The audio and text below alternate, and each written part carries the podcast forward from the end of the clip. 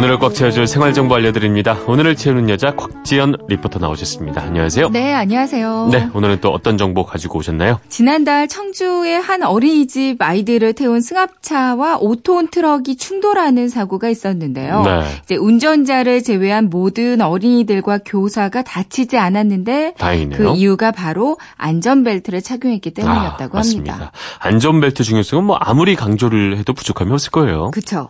그러니까 안전벨트를 하지 않았 을 때 사고가 나면 그 충격 강도가 건물에서 추락한 강도와 아, 비슷하다고 그 하잖아요. 정도군요. 네. 그런데도 이제 우리나라 승용차 안전띠 착용률은 유럽, 미국에 비해서 절반도 안 된다고 합니다. 네, 안전벨트 미착용 시 과태료는 3만 원이고요. 그렇죠. 9월 28일부터는 뒷좌석도 안전띠를 매지 않았다가 적발되면 역시 과태료는 3만 원. 네. 13세 미만 어린이의 경우에는 6만 원을 내야 합니다. 음. 이제 고속도로뿐만 아니라 이게 일반 도로에서도 적용된다고 그쵸. 그래요 우리가 앞자리 탈 때는 어, 안전띠를 매는 게 다 습관이 돼 있는데 네. 아직까지 뒷자리는 다 매는 건 아니에요, 그죠? 근데 네. 이제 9월부터는 바뀐다고 하니까 이것도 신경을 써야겠습니다. 그러니까 안전벨트도 올바르게 착용하는 방법이 있거든요. 아, 그래요? 미착용보다 오착용이 더 위험해질 수 있다고 합니다. 더 위험해질 수 있다. 네. 안전벨트 착용법의 정석은 이래요. 네. 일단 등받이는 바로 세우고요. 그렇죠. 어깨띠는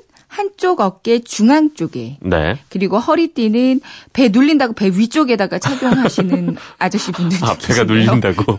네, 이 배 아래쪽 골반을 네, 잘 그렇죠. 감싸도록 골반을 감싸야죠. 네, 착용해야 합니다. 네. 가끔 어깨가 답답하다고 겨드랑이 아래로 착용을 하기도 하는데 아, 뭔지 알겠어요. 이렇게 하면 갈비뼈를 다칠 우려가 있고요. 음. 관성에 의해서 차 밖으로 튀어나갈 가능성도 높대요. 네. 그리고 벨트가 꼬이거나 느슨해도 안 되겠고요. 그렇죠. 근데 또 안전벨트가 뭐 소모품이다 이런 얘기도 있던데 원래 그냥 저는 아직 갈아본 적은 없거든요. 폐차할 그쵸. 때까지 그냥 쓰는 게 아닌 건가요, 이게? 그래서 대덕대 자동차학부 이호근 교수한테 한번 문의를 해봤어요. 네. 이제 자동차 매뉴얼상으로는 안전벨트가 15년 정도 수명을 보장하고 있어서 네. 낡아서 교체하는 경우는 별로 없고요.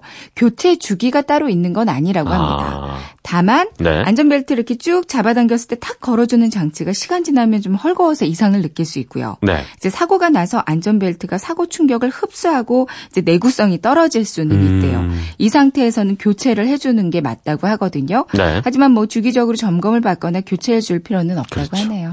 이게 또 하나의 안전장치죠. 에어백도 궁금한데 네. 이거는 터지기 전에는 점검이 어렵잖아요. 한번 터트리면 끝나고 나니까. 그렇죠. 일회성이니까 궁금해요. 네. 이게 테스트를 한번 해보다 보면 바로 교체를 해줘야 그렇죠. 되잖아요. 네. 에어백 같은 경우는 일단 차 계기판에 경고등이 들어오면 이때 점검을 받아야 되고요. 네. 이제 교통안전공단 겸사소를 가시면 전자 제어 진단지 진단기가 있어요. 네. 그리고 5mm 스캐너 같은 것도 있는데 음. 에어백 센서가 제대로 반응하는 여부를 아. 점검해 볼 수 있습니다. 네. 그러니까 정기 검사 시기 한 번씩 점검해 보시면 되겠고요. 그, 그 교통안전공단 가면 이게 무슨 검사를 하는 건지 정확히 몰랐는데 이런 네. 것들을 하는 거였군요. 네, 맞아요. 네. 어, 그리고 또 한 번 터지고 에- 재생 에어백을 장착하는 경우가 있는데요. 네. 이게 또 작동을 안 하는 경우가 종종 있대요. 그러니까 너무 저렴한 가격의 재생 아. 에어백은 정상적으로 작동을 안 할 수도 있다는 점을 염두에 두시면 좋을 것 같아요. 네.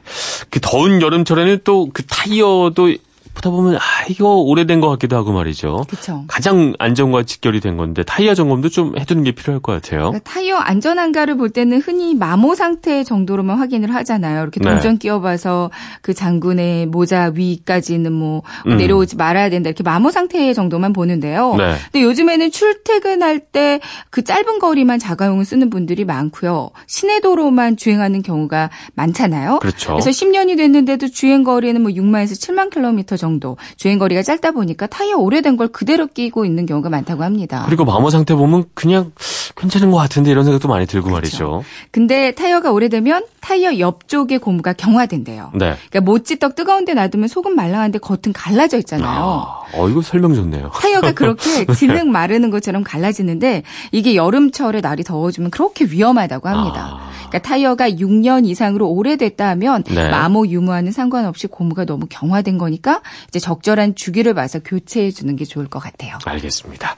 일단 어깨띠는 그 한쪽 어깨 중앙에 네. 그리고 허리띠는 그 배막 쪼갠다고 하지 말고 네. 골반에 제대로 네. 하는 게 좋을 것 같습니다. 네, 오늘도 알차게 채울 꽝차 정보였습니다. 지금까지 오늘을 채우는 여자 곽지연 리포터였습니다. 고맙습니다. 네, 고맙습니다.